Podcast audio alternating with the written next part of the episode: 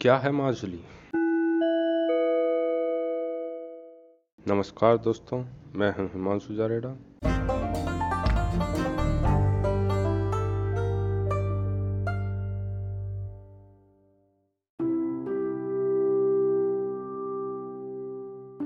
माझी की तरह खड़ा है वो, ब्रह्मपुत्र को चीरकर असम के सीने में बैठा है वो।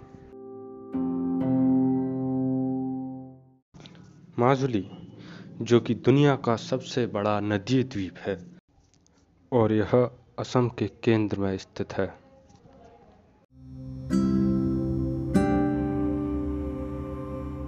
Just feel the Majuli